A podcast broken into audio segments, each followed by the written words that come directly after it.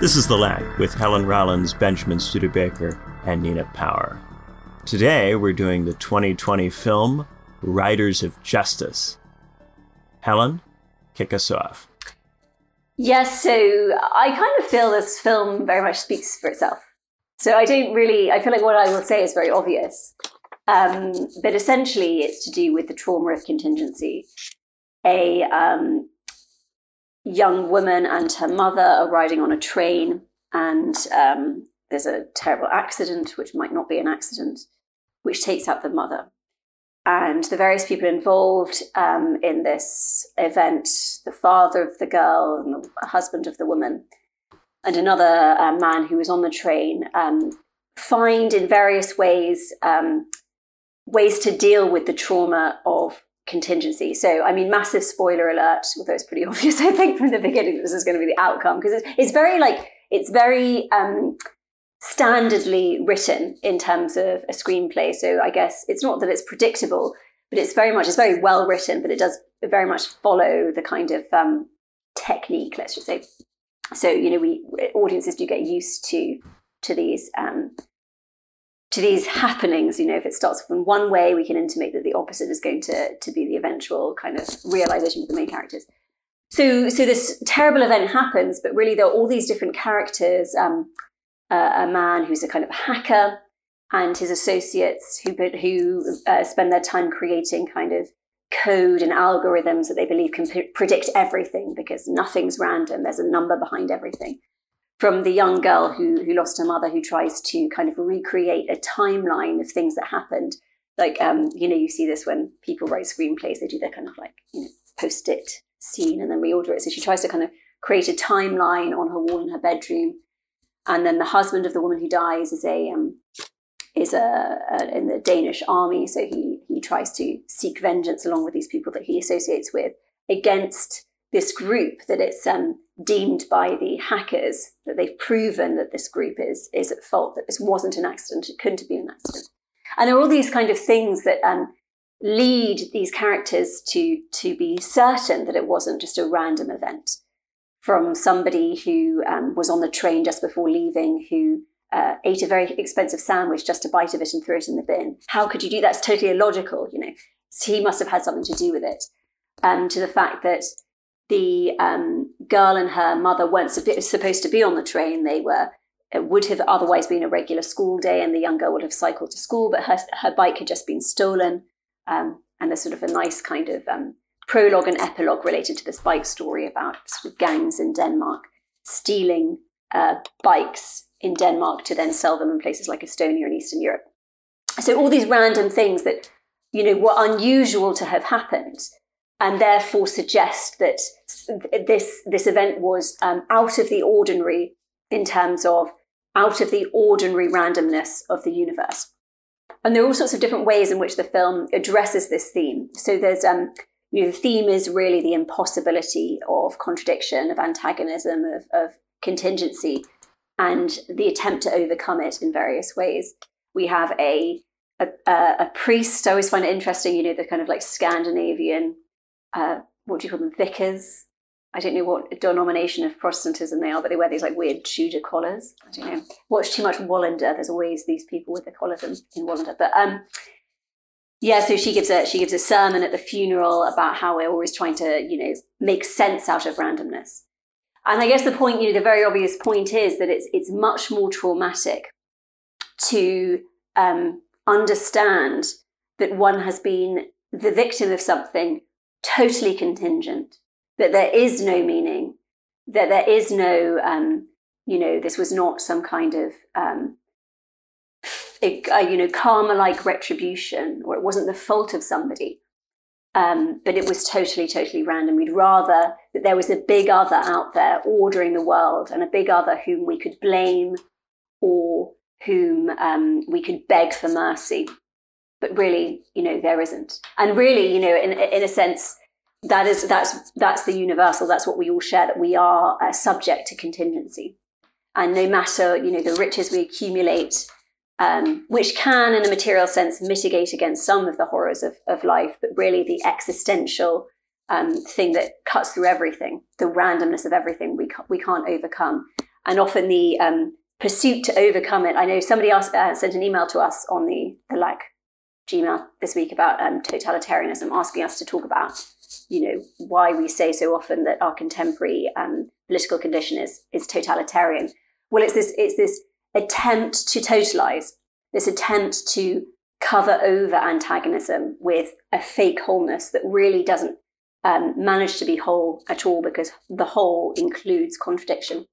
And so when we totalitarianize, we create enemies, we create scapegoats who hold the kind of hold that contradiction, hold that lack. And we often do things like the characters in this film end up killing a lot of people. Potentially, you know, the people that they kill are kind of criminals, but they don't deserve to be killed for this reason. And, you know, and I mean, it's interesting, we can talk about maybe the question of justice as a phenomenon anyway, whether it's ever possible to get justice. But so these characters go on this quest. They find through their hacking algorithm somebody who he doesn't quite fit the criteria in terms of a sort of a CCTV camera image, but he's just about similar enough, so he'll do the job. And they go on this absolute kind of carnage-like quest to take out this gang, inflicting a lot of damage on themselves as well. But it's all meaningless. There's no reason for it, because the pursuit of this gang is all based on an opening up of the criteria of their algorithm to prove that this individual was guilty. So yeah, just a film about confronting contradiction. And I think it uses the film form really, really well in order to do that, by making us as viewers kind of believe that there is a reason, but there isn't for this accident. Incidentally, the two top Christian denominations in Estonia are Eastern Orthodox and Lutheran. Nina, you're up. Right. So yes, I quite enjoyed this film. I think at the level of its form, it seemed to me to be a combination of a kind of a revenge film or a vengeance movie, a buddy film, an action film, a bit of a black comedy. It has these kind of psychoanalytic or this kind of almost like therapeutic dimension that all of the characters actually in some ways are evidently or explicitly obviously broken or lacking, or something traumatic has happened in their past for them to be in this situation, either as friends or as seeking vengeance. And they kind of come together in this kind of sort of broken jigsaw sort of way, including the daughter, who's sort of relatively normal in some ways, but also, like everybody, has her own anxieties about her, in this case about her weight and other issues. And obviously she's traumatized by the death of her mother and is also looking for explanation and meaning. And in that sense, it's very beautifully drawn. The characters are very separately intriguing, and together they create this kind of very interesting sort of almost like R. D. Langian type of kind of anti-psychiatric sort of project of a kind of wild analysis or a wild therapeutic moment. And obviously therapy and analysis are not the same. I've been having this long conversation today about the difference between the therapeutic tendency in contemporary life and the analytic position, which is not the same. I think I was defending the idea that analysis is doing something different from mainstream therapy. There's a kind of moment where you sort of think that the film is kind of like a Wizard of Oz type thing, actually, where everyone has their definitive lack, whether it's kind of courage in the case of one of the guys who can't quite bring himself to shoot, or the main guy who's played by the guy that everyone fancies, who looks like a psychopath, the Mads Mikkelsen. Right. Everybody thinks this man is like the most beautiful man who ever lived or something. But I mean, it's interesting that they play him in this kind of, how to put it, like they really accentuate the coldness of his character. And I believe he plays other sort of similarly psychopathic characters. But that's not all he is, right? And in a way, his character too breaks at a sort of crisis moment. And so there's an interesting depiction of the different kinds of crises that people suffer. And I think in that way, it's quite beautiful. I struggle, as always, with not just with this film, but with films that have this action dimension, because I find watching action in the sense of, let's say, like violence or violent encounter, I mean, on some level, very disturbing. Like, I don't like scenes that depict a particularly kind of meaningless or indifferent murder or death. And death is used in this film almost in a comedic way or an ironic way, and there's no evident comeback or punishment, you know. And it's not that I want to see the people punished, but I really find somehow very difficult action films that use death in this kind of indifferent or ironic way. And that can be in art house films, it can be in mainstream films, it could be James Bond, it could be Tarantino, whatever. Like, I don't know, something about it really troubles me. And there were moments where people were left and retaken again in the film, and the bits where they left people on the side of the road or they abandoned people, I also found really, really difficult to deal with. I wanted to know whether the person was okay. But the thing I was thinking about why I don't like the depiction of action, apart from the violent aspect, is actually because it's acting. It's and this sounds very stupid. Of course it's acting. Everything is acting in a film. But something like when you watch gymnastics or something, and there's a kind of incredible beauty and performance and sort of physical excellence, and you know, in the depiction of what a body can do, and something like, you know, you get it in gymnastics and skating and whatever, all these different sports, and somehow the fact that I know that someone is pretending to be physical, or, you know, I don't know, shooting a gun is also just quite boring to watch. I just find, like, automatically puts me off anything that has action in it, because it's like someone pretending to do something, which is very stupid, because people are pretending to do lots of different things in films all the time. But for some reason, action just is a blank thing for me. So in that sense, I didn't like the violence in the action. But you know, so what? I mean, at the same time, I feel yet another tension or paradox in my appreciation of art and expression, because on the one hand, I'm all for the most transgressive and extreme depictions of human life in film. I'm a huge fan of Pasolini's Salo, for example. I would defend it to the death. I don't think art house cinema should be censored in any way, particularly at the same time as I object strongly to the effects of, let's say, pornography on the brain. I don't like, as I say, like the depiction of death as indifferent, meaningless, or ironic.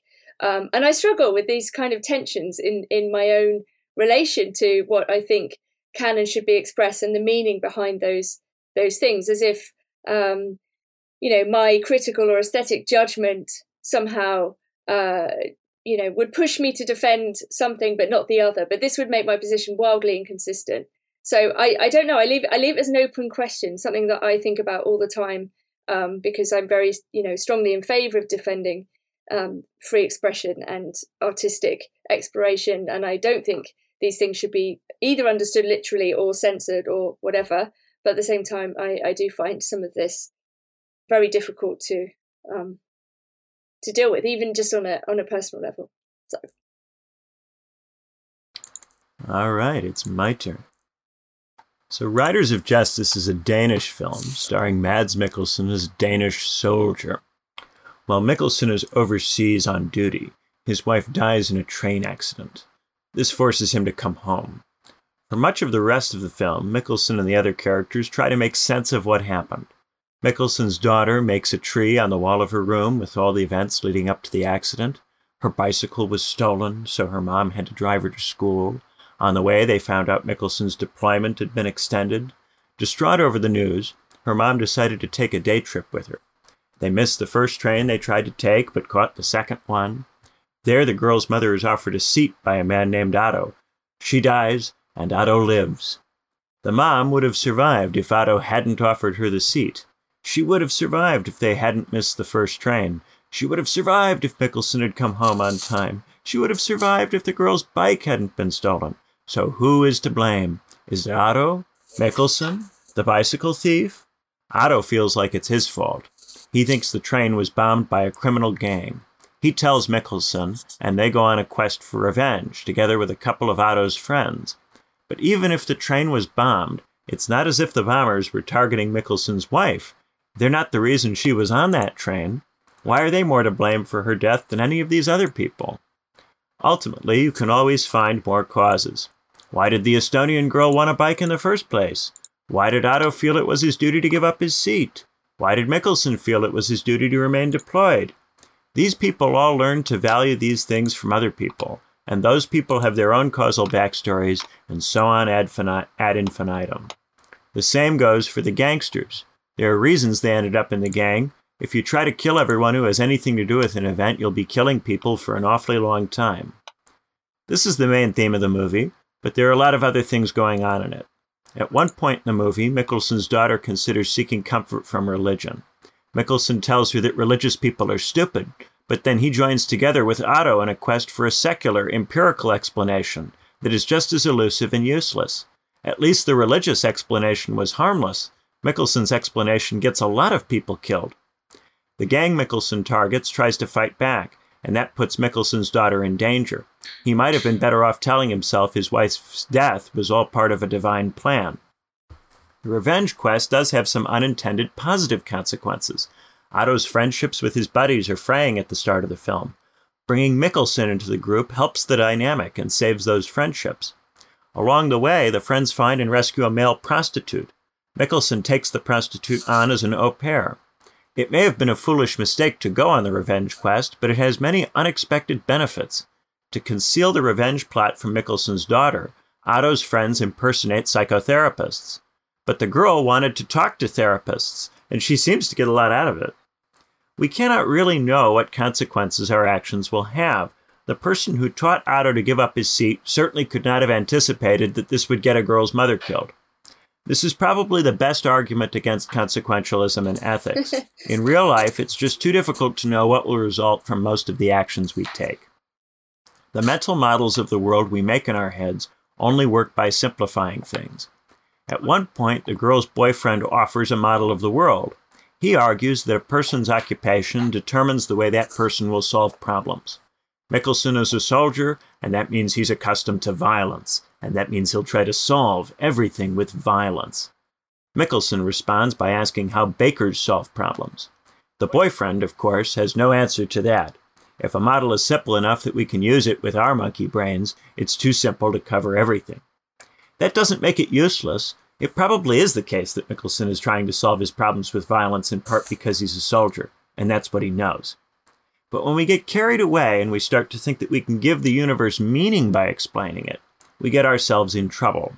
At one point in the film, Mikkelsen is forced to confront the limits of our explanations. He feels that if he can't make things make sense, they don't matter. Otto gently corrects him. Things matter not because we can explain them, but because we have a relationship to them. Mikkelsen's life will feel meaningful if he builds meaningful relationships with the people around him. It will feel meaningless if he cannot. Mikkelsen doesn't need to find someone to blame to have meaning in his life. If he connects with his daughter, meaning will return. I got a lot out of this. As regular listeners know, my dad died of prostate cancer last summer. Without him, my mother struggles to have a sense of meaning.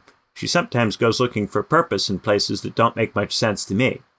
The film reminded me to be forgiving with her and encouraged me to help her make good connections. The best films are always the films you see at the right moment in life.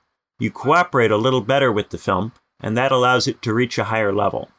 Most of the difference between a good film and a great film lies in the viewer, not the film. So whenever I see a great film, I consider myself lucky, not because great films are rarely made, but because I am rarely great enough to fully appreciate good films. Very good. That's so Benjamin. Nice. That's so sweet. it's so lovely. I feel like an arsehole for making it all about, transgression and aesthetics.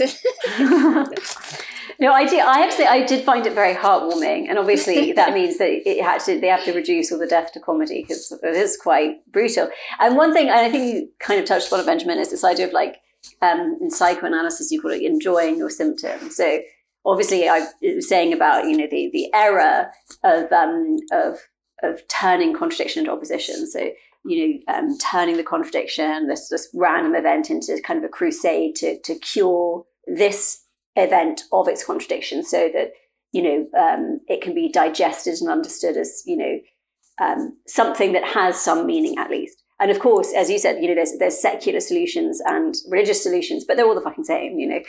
God has descended to earth these days, and as you pointed out, the Mikkelsen character taking the piss out of the religious drive to do this. Well, it's actually, at least there's sort of an honesty to it and an awareness to it, and it is actually a bit more harmless than like being rendered into this brute revenge-seeking secularist kind of approach. And obviously, in the century where God was officially dead, obviously in Time magazine in the 20th century, I think is God dead? That famous 1967 Time magazine cover. The 20th century is the most violent century ever. So once God had definitively died, we just have free reign to kill each other. But having said all of that, there is a thing of, the enjoy your symptom, which is that there is this positive in whatever way we try to manage contradiction. And the overcoming of an attempt to overcome contradiction can also be really bad. So at the end of the day, we're left with these symptoms that really define us, because there is no beyond of contradiction. There's no beyond of trying to overcome contradiction. But what we can do is lower the stakes on them by enjoying them, by understanding their dynamic. And we've talked about desire, understanding, and bringing, questions of desire to consciousness, so that we can lower the stakes on them. And the benefit that comes of their collective pursuit is the camaraderie, is the collectivity, and is the recognition, eventually, in the final scene, that they're all in different ways on the sort of wild goose chase of life. But yeah, it has to be done as a comedy, otherwise it wouldn't work in that sense. Thinking about what Nina said, there's this character Emmentaler, who I think is kind of the stand-in for the audience in some ways, because the audience for this kind of revenge film, the people who really like that very hard, very masculine, just kill people, take no prisoners kind of character, they're often people who are in real life a lot like Emmentaler. If they actually encountered death, they would be absolutely horrified by it. They're not people in any kind of physical shape to go and kill a bunch of people, and they've had very difficult lives.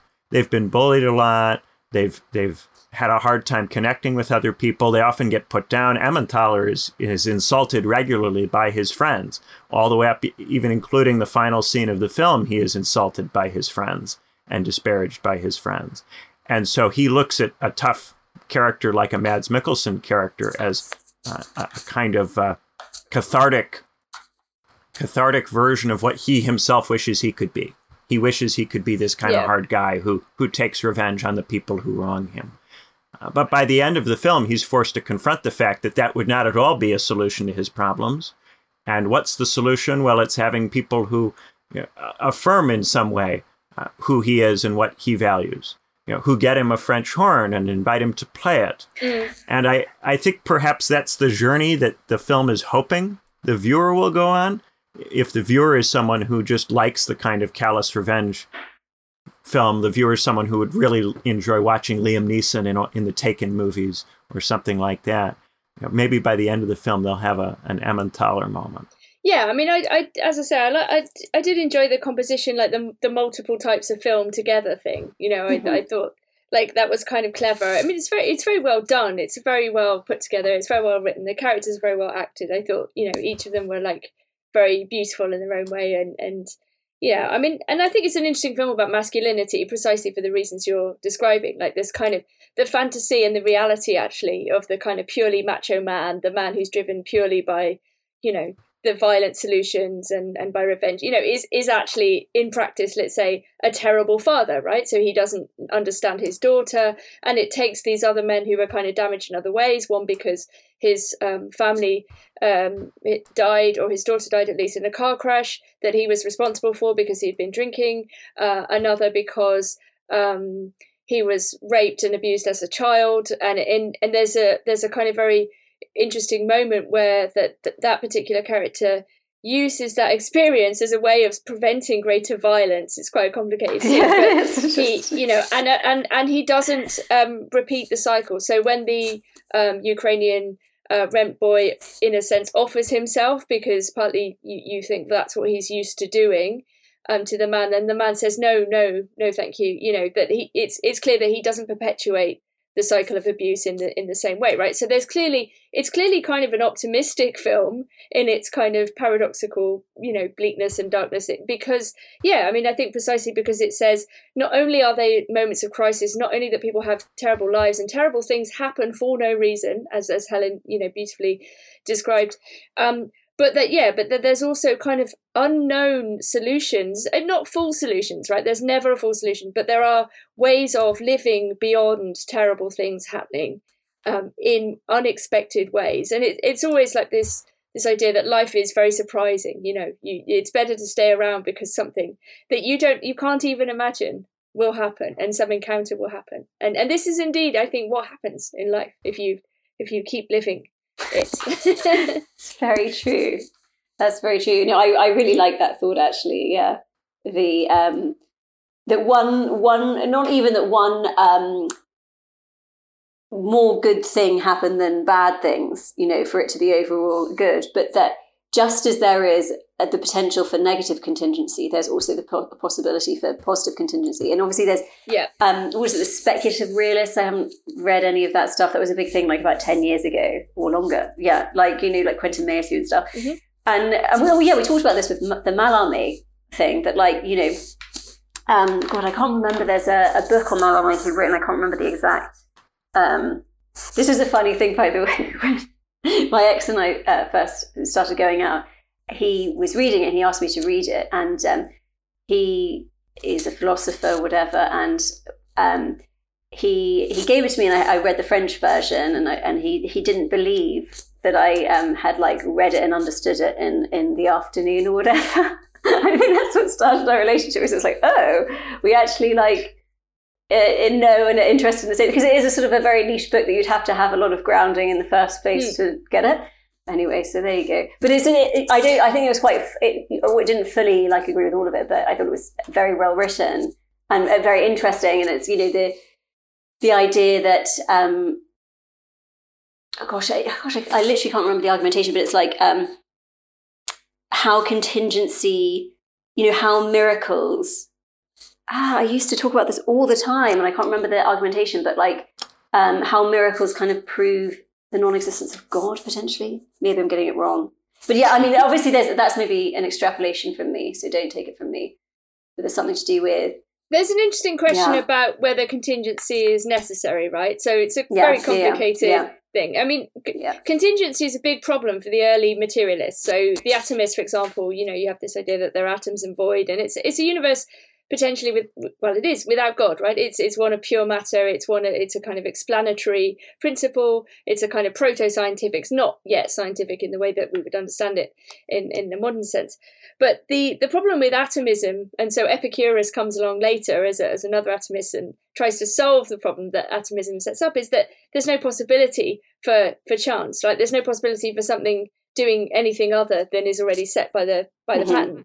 So they introduced this idea of the clinamen, which is the swerve. So sometimes atoms do weird stuff, basically, because a universe without the possibility of chance is basically completely closed. It's so there's a kind of very interesting question about how chance features, at what level chance features, and how can we understand it? And obviously this becomes an issue in quantum physics and so on. But I think, the way in which we understand chance in our own lives, it occurs to me, the older I get, very interesting things happen. Not only do surprising things happen that are completely unexpected, even when you think, I know what life is, and I think in a way, being depressed or being sad is a state of thinking that nothing will ever change.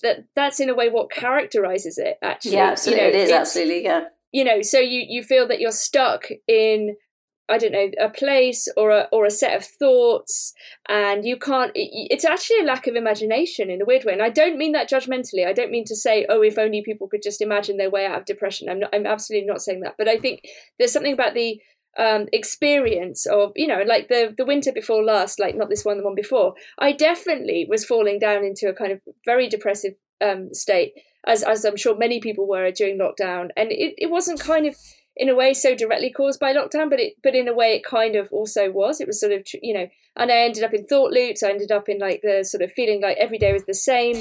There was this kind of absolute sort of stasis, which is also like civil war, as Agamben points out, but like this kind of inability to imagine anything new happening. And so, but one of the other things that happens, I think, when you get older, or at least is my experience, is people come back, like people you knew like 15 or 20 years ago sort of reappear in your life, and they may have come to some similar conclusions through different paths or whatever. Mm-hmm. And it's actually an extraordinary experience to have re-encounters, even if it was someone you sort of only met briefly, like 15 years ago or something like that, or even if you knew them a bit. And then they sort of re-emerge in your life differently. And there's all these sorts of things that happen, and you're like, oh, how intriguing, you know. So, I mean, I think Dasha from Red Scare has a sort of similar comment about, you know, don't kill yourself, something R-word might happen, which is, you know, the sort of cool girl way of saying it. But, you know, I do think this argument from surprise. So I think one of the things is, when you're feeling very low, is to somehow leave open the space for the possibility that you can imagine something else happening, even if you can't imagine what that is.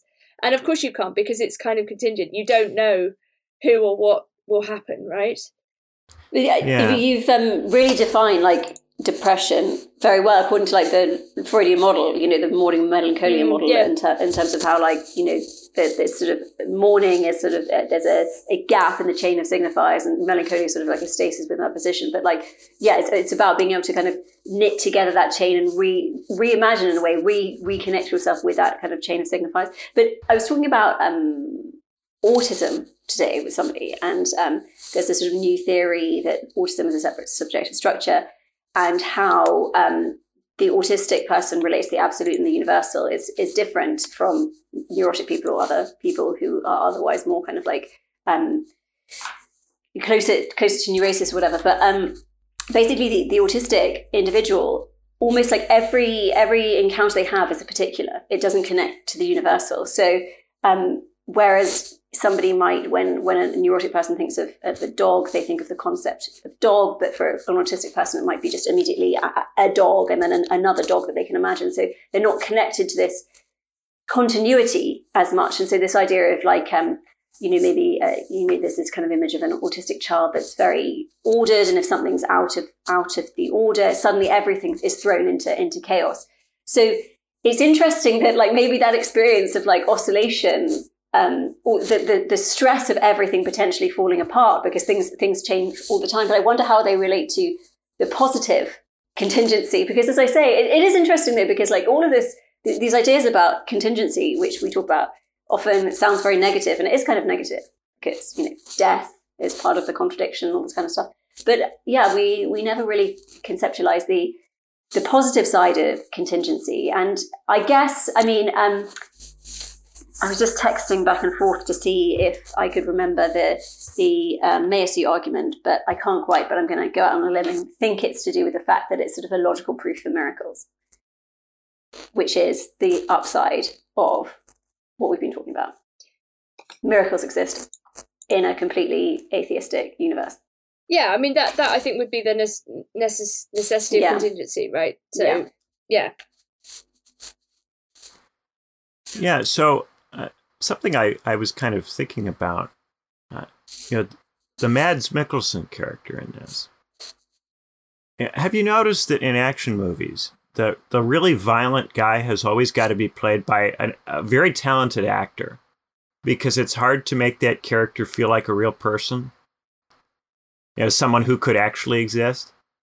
So you need these phenomenally talented actors to play. And they're all playing the same role, really, whether it's the Liam Neeson version of that guy, or, I don't know, the Jason Statham version of that guy. It's all the same guy, really. But you do need a quite talented person to do it, or it just doesn't work. And if you have that one person, none of the rest of the movie has to be good, and it'll still reach this kind of mid-tier action movie level.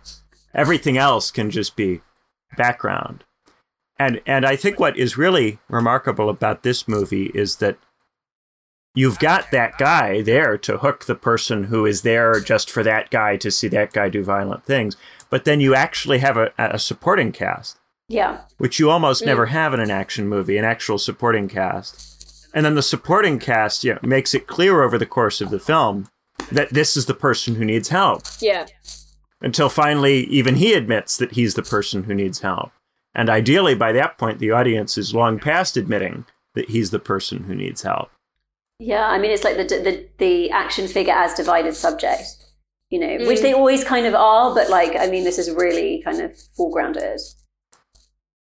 Yeah, no, in that sense, it is quite subversive. I mean, you know, I get that. I mean, it's true. We're used to the trope of the single, I don't know, the first person shooter. I spoke to a psychoanalyst once who said that he felt that this is what contemporary masculinity was the first person shooter in the video game, this kind of like narrow thing. And Mark Fisher used to talk about the solitary urinal of male subjectivity, which I thought was amazing. You know, this kind of, you know, strange sort of fixation on a kind of ploughing forward no matter what, often in a kind of violent or kind of unhappy way. And I mean, I don't necessarily think that does characterize all of masculinity. It's a very interesting film called Chevalier, actually, which we should watch at some point, which is about the competitive dimension of masculinity. It's very, very funny, very interesting film.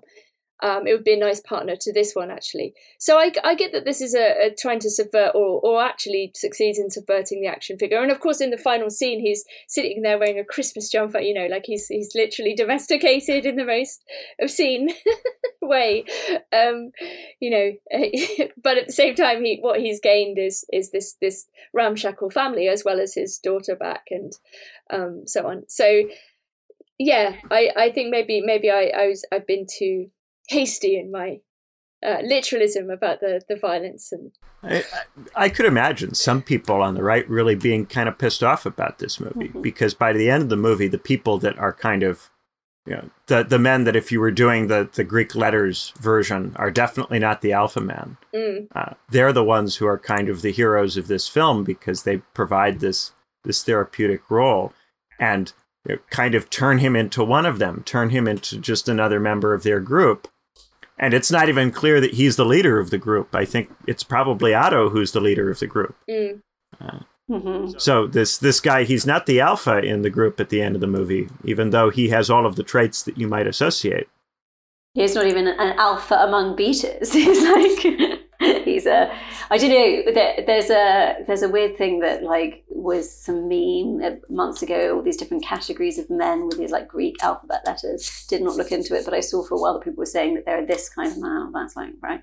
But talking about like maybe the right and certain films, it's interesting often, you know, films like this that maybe send up, that appear, that use the kind of trope of violence and things like that to send up violence itself. And I've mentioned this maybe a couple of times, it was a very good and funny film, The Hunt. And it was a film about, we actually did on my last podcast, The Hunt that Mads Mikkelsen is in, and then The Hunt that is an American movie from a couple of years ago that Trump really kind of bigged up and tried to get, you know, performatively cancelled. And it's a film about elites killing deplorables for sport.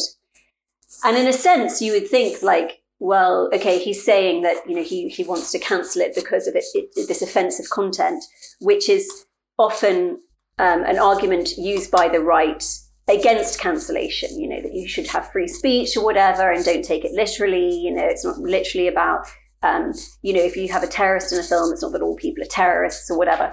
But he was using that kind of puritanical argumentation to get it cancelled, and it didn't have a big run. And it's really, you know, just because there was so much uproar about it. But actually the content of the film, you know, what is the first level or the initial content in many kinds of really good films that precisely not only like on a story level gets undercut, but like completely theoretically gets undercut. So it completely sends up, you know, this tendency for, you know, for scapegoating. And it really is not an anti-deplorable film at all. It's very positive in terms of like the deplorable characters, or at least ambivalent, you know. And in a sense, it was that ambivalence that needed to be cancelled, not, of course, the fact that it's deplorables being killed for sport, which confirms the right-wing narrative, you know. It's the precise opposite, that it actually played a scent up, you know, what this, it kind of exposed a sort of a violent truth in scapegoating. So, you know, it was disliked for that very reason, just as, like, masculinity is undercut in this film, and potentially, yeah, the hyper-masculine perspective might not enjoy it, or might sort of feel some kind of antagonism towards it. Yeah.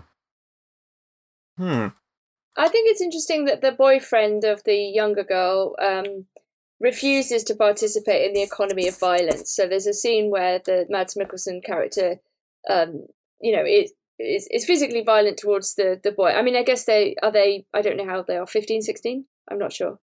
Yeah, something like that. Roughly, maybe 16, 17. And the boy who looks very millennial, like I think he's got dyed hair and nail polish and I don't know, like has a kind of...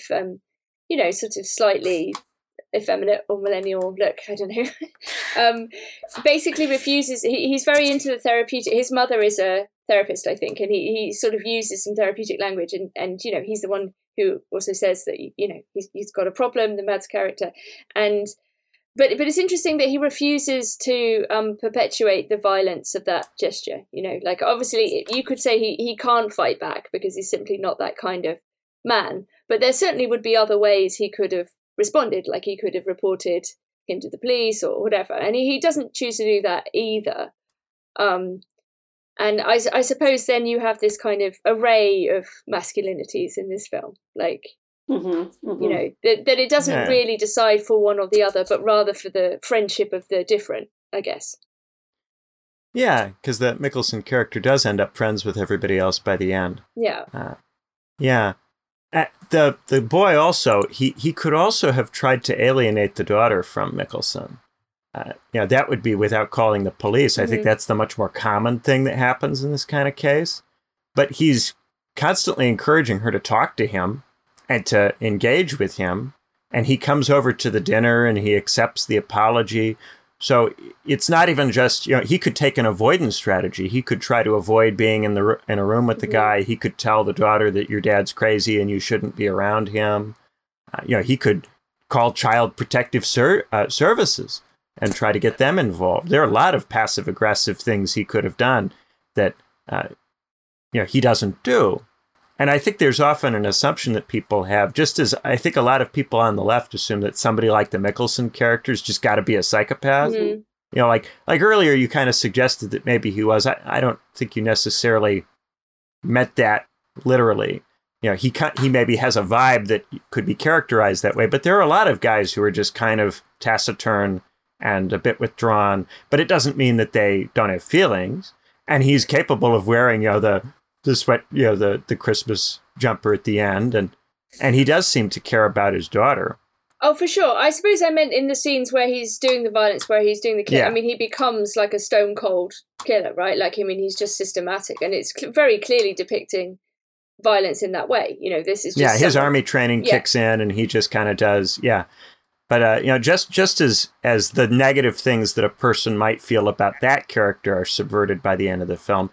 A lot of people, I think, on the right look at someone like the boyfriend and go, oh, he's just going to be somebody who's a snitch. He's just going to be someone. At one point, he does get accused of being a snitch when he too readily offers to give up information to the gang. And they break a bunch of his fingers.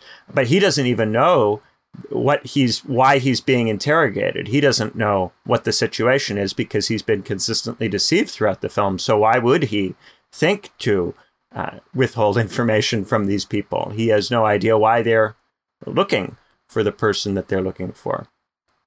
So I think that also a lot of the tropes that people associate with that character kind of played with. You know, the young person who's got a social theory and thinks he can explain the whole world, and of course he can't. And the Mikkelsen character is kind of, you know, right about that. He can't explain everything, and he kind of jumps to conclusions a bit.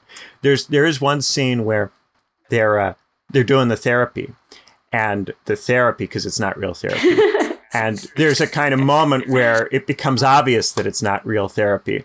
But the boyfriend wants to believe it's an unconventional method because he really wants to think that's what's going on. And by having this delusive thought that it must just be an unconventional method, he lets them off the hook, mm-hmm. and that prevents everybody from finding out. You know, so there are some areas where he gets sent up and he gets made the movie acknowledges his limits and flaws as well. So, yeah, I think this point that it's kind of different kinds of men all finding ways to be part of the same group, in a way where none of them is treated badly. Mm-hmm. You know, even the people that you would think would be treated badly find a role in the group that works for them. And it's not about trying to say that some kind of men are better and mm-hmm. other kinds of men are worse. And so much of that, like Greek letter of the alphabet man stuff, is about trying to tier men and place men in hierarchies in relation to each other. And here we have a way of acknowledging that there are lots of different ways to be a man, but you can still, those don't have to be ranked. Yeah. No, it's, we haven't talked like that much about one event. Where someone, where I can't remember the name of the character, the one that's been abused, uses it. Well, he does something kind of quite shocking and random to get Mads Mikkelsen off his case. He feels like he's going to be beaten up, and he sort of like exposes himself in a field. And it's just sort of like so shocking and random that it kind of. But it's not random. I mean, I mentioned it briefly before because in a way, it's what happened to him as a child. He's. In a way, I don't know, integrated it as a kind of bizarre technique or tactic. Yeah. So, I mean, it's not random in the sense that you don't know where it comes from because you know that he was abused as a child in this way. But yeah, I mean, it's a kind of both shocking and funny scene, right? Yeah, like because it's so obscene in a way that the violence can't be perpetuated on this body, right? Yeah, because it's he's proffering his arse too, and you can't punch someone in the arse if they're like on their knees. Like it would just be weird and wrong. I mean, know you sort of punch people anyway, but what is that? Like that is not someone squaring up to you or cowering. He's reducing himself to so little of a person that what do you do with that? Mm. But just leave it. Yeah, at a certain point, if you strike someone in that pose. You are diminished by striking someone who's reduced themselves to such a low point. Yeah. There's nothing Mads Mikkelsen can do. Everyone is watching him. The rest of the group is watching him. So if he goes and hits this guy, when this guy is in this pose, he himself will be lowered in the eyes of everyone for having done that. And so it ceases to be an effective way of disciplining the group.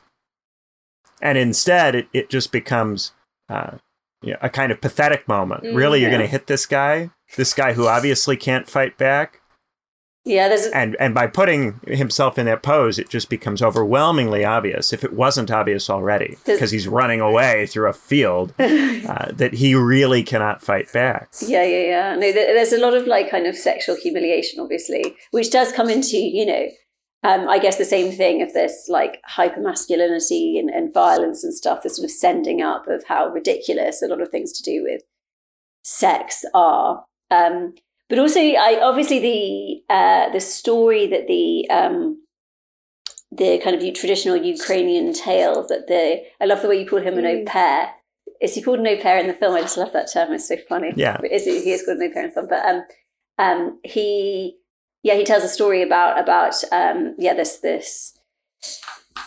like a canonical kind of myth or a fable in his home country about a woman who I can't remember the exact details of it, but it's sort of this highly poeticized story. I think a bear bites off a ring on her finger, like a beautiful engagement ring or something. Like that. Exactly, and she does it like a young bear, and then. 10 years later, she's hunting and a bear who's 10 years older than the baby bear was when his finger was bitten off, is in this sort of moonlit scene at exactly the same time on exactly the same day. And we talked about this with Instagram, the regime aesthetics, with the sort of like poeticism equals some kind of that, you know, transcendent truth, some elevation to connection to oneness, you know. It must, you know, if it rhymes, but people used to say this all the time when I used to do sports, there were these sort of rhyming things like, if in doubt, leave it out. And they used to do this in, I used to do, we did cadets at boarding school, CCF at school. I was in the Marines. If it ain't raining, it ain't training. So all these things like this, where you have these like phrases that if there's some kind of rhyme or quote unquote poeticism, it must be true. It must be real. You know, there's some kind of connection with the divine. So in this scene, you know, the moon is shining. It's, you know, white light casting it over the scene, and this exactly the clock strikes 12. It's exactly back to the way it was, etc., etc. And no, the woman kills the bear, cuts it open, and there is no ring inside. This is not the bear that took her ring. He says, "There's nothing." There's nothing. Yes. Yeah. Yeah. This is just the end of the paper. But in a way, a ring is nothing too, right? Like, you know, I don't know how to put it. I mean, of course, the story is deflationary, and it's sort of like this sort of deliberately awkward moment, and then people think we're waiting for the payoff. But I don't know. On another level, the story is actually very profound. I know it just sort of hit you a second time thinking about it. The first one, you're like, well, that doesn't work but it actually, you know, it does. Yeah, even if there was a ring, how much difference would that really have made? Yeah, and I think also like this thing about, you know, the reification of nothing, which you get in some kind of religious or spiritual ways of understanding what the nothing is like that. Okay, we might say we shouldn't reify the nothing, like the nothing is not a thing. This is a like core tenet of existentialism, but actually, like the nothing kind of is, if not something, it's also like. How to put it? Like the nothing is an object for thought, at least. You know, it's in a way not. It's nothing. A concept. Yeah, it's a concept, right? And you know, any good rationalist recognizes that concepts are something. Yeah, they're just a different kind of something. Yeah. So I love the nothing because the nothing is also tied to the naughty. So if you think about the naught. You know, so what it means to be naughty is to play with the nothing. And I really like this idea because it's like, especially if you oppose the naught to the zero, because the invention of zero has basically led us to this point. This is why we're on computers. You know, the zero turns up at a certain point. It's invented by an Indian mathematician. So zero is a placeholder for a long time in human history. But then the moment you start using it to multiply, things get wildly out of control very quickly. So the Greeks and the Bible, there's no concept of zero for the Greeks, the ancient Greeks, or there's no concept of zero in the Bible. So zero is this kind of almost like alien technology, some people imagine, that sort of transforms everything, right? So we live in the era of the zero, whereas the nothing is, I think, much more gentle. You know, it's like this sort of almost cute, naughty thing. I think we should get rid of the zero. There's no way that we can do this, but if we could, we should go back before. There's no way back. To zero. Yeah. Oh, that's interesting. So, what would happen if we got rid of the zero? Oh. What would be the consequences? Well, we wouldn't be having this conversation. Yeah, it wouldn't be computers. You wouldn't have this like exponential kind of proliferation. Yes, but how did like? So how do they count to like 100? Because obviously, yeah, like Roman in numerals, like you have because they can count to 50, but I guess obviously the 50 is. You can count to 100. There's a Roman numeral for 100. Yeah, but it's not like, you know, you don't visualize the 100 as 100, right? You know, it's like no, it's not 10 times 10. You visualize it as C. Yeah, yeah. So yeah. I mean, you don't necessarily need that big numbers. Like, when do we start as a you know, collective needing massive numbers? I mean, obviously we have billionaires and stuff now. Yes. Yeah, right. Exactly. We just got rid of the zero. The Romans had some relatively big numbers. You know, M with a line. Yeah, it was a pretty big number. How was that? Oh, if you start adding lines to Roman numerals, you can make them exponentially larger. Oh, I see. Yeah. Yeah, and it did, you know, there's a lot of proliferation going on then, I guess. Not quite the level of proliferation today. But, yeah. So you can M is 1,000, right? Is it? Yeah. Yeah, so M with a line, was that like 1,000 I think something like that. Oh, I used to. There was a time when I was in 8th grade. You knew this stuff. Because in American schools, you have to do math all the time, whether you want to or you don't. So there was a time when I was in 8th grade when I just decided I was going to do all of my math homework in Roman numerals. Sounds quite obnoxious. It does. Well, I did this for quite a while, actually. Yeah. Just all my math homework in Roman numerals. Just it was my little way of inserting something that was from the subject I wanted to be studying into math. Your teacher must have adored you, Benjamin. Yeah. Yes. Yeah, you do have to do maths for a long time in America. Like, I can't believe, like, you know, for instance, like you can, like GCSE maths is where we have to do it up to, and it's like, it's with a limit of GCSEs. It's not like, you know, the easiest thing. There is quite a lot to know, but it's none of the stuff where it suddenly does become, it's basically adding, subtracting, algebra, but like, you know, you can get hard versions of it, but it's nothing to do with sort of like, what is it? Like I did it, like, at least some A-level maths, and I can't even remember what's in it, but you know, the kind of like slightly more extrapolatory kind of stuff, and like all those weird equations and graphs and shit like that. But you have to do that in America. Like, that's mean. Why do you need to do that? I've double checked it. If you put a line over a number, it's multiply it by 1,000. So M with a line over it is 1,000,000. M with a line is 1,000,000. Okay. Yeah. And you can imagine in Roman censuses, and you would need that. There would be occasions. But this is quite difficult, because it's like not having that sort of decimal thing, it makes it so much more difficult to get your head around an amount. Yeah, but, you know, if you've just got twigs and the odd bit of food, what do you need to count, really? Like, you know, you're like... Well, you'd use an abacus. Yeah, you'd use something like that. Yeah.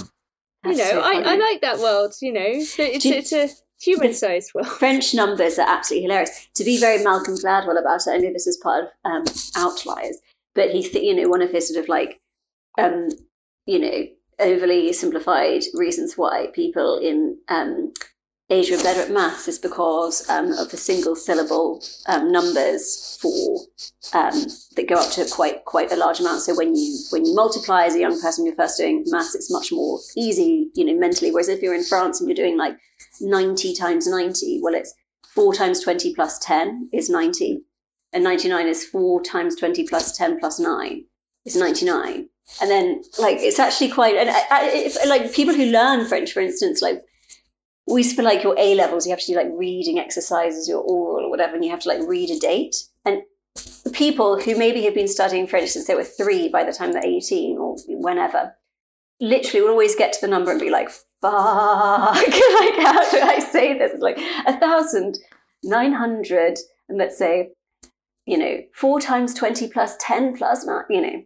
I like that's these pointless forms of linguistic resistance. Exactly. France is right to keep its silly language.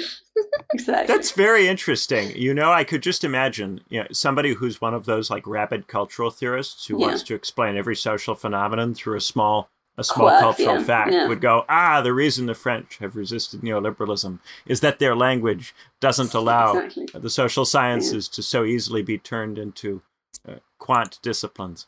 Exactly. I once was sitting next to Malcolm Gladwell in a coffee shop, and sort of I was very disapprovingly on a phone conversation talking about how I was next to Malcolm Gladwell, and I was like, shit, you can probably hear me, but famous people are people too, Helen. I think that's an ideological lie. I think people are people and people are people. But anyway, but he, his stuff is very satisfying. It's very satisfying, but I don't think it's quite, you know, like correct. A donut is satisfying. But in Belgium, they say septante, octante, and nonante in a way that French would say 60 plus 10, 70 for 70, 80, 4 times 20, so they, and then 4 times 20 plus 10 for 90. So they do, like, there's some places that aren't France where they speak French, where they rationalise it. Boo. Yeah, I like Belgium a lot. Belgium's a great country. Oh, yeah, it might be great in other ways. Someone was telling me Brussels has an amazing club scene recently. Probably does. Wow. Has great food. Actually, I mean, You're also allowed to go clubbing very young. Oh, yeah, cool. Yeah, so... They're actually, you know, what am I talking about? And there's some amazing Belgian new beat. There's some fantastic music from Belgium from a while ago. But apparently the club scene, at least 2-3 years ago, was still great. I don't know. I just go to golf clubs. I don't know anything about clubbing. And I go about once every 10 years. My brother, being American, whenever he visits a European country, he insists on driving through it. Yes. And so his impression of European countries is very heavily influenced by how easy they are to drive in. Mm-hmm. And he has nothing but awful things to say about driving in Belgium. Yeah, I mean... Apparently it is the worst European country. It is, I have to say. I remember being in a 7-hour traffic jam as a child in Belgium. So... It was like very dangerous in many ways outside of driving, but anyway, yeah. Well, this is a digression if I've ever heard one, and we're at about an hour, so we're going to wrap up. We're going to go do the B-side for the Patreon listeners. Thank you guys so much for listening, and have a wonderful rest of the day. Bye-bye. Bye-bye.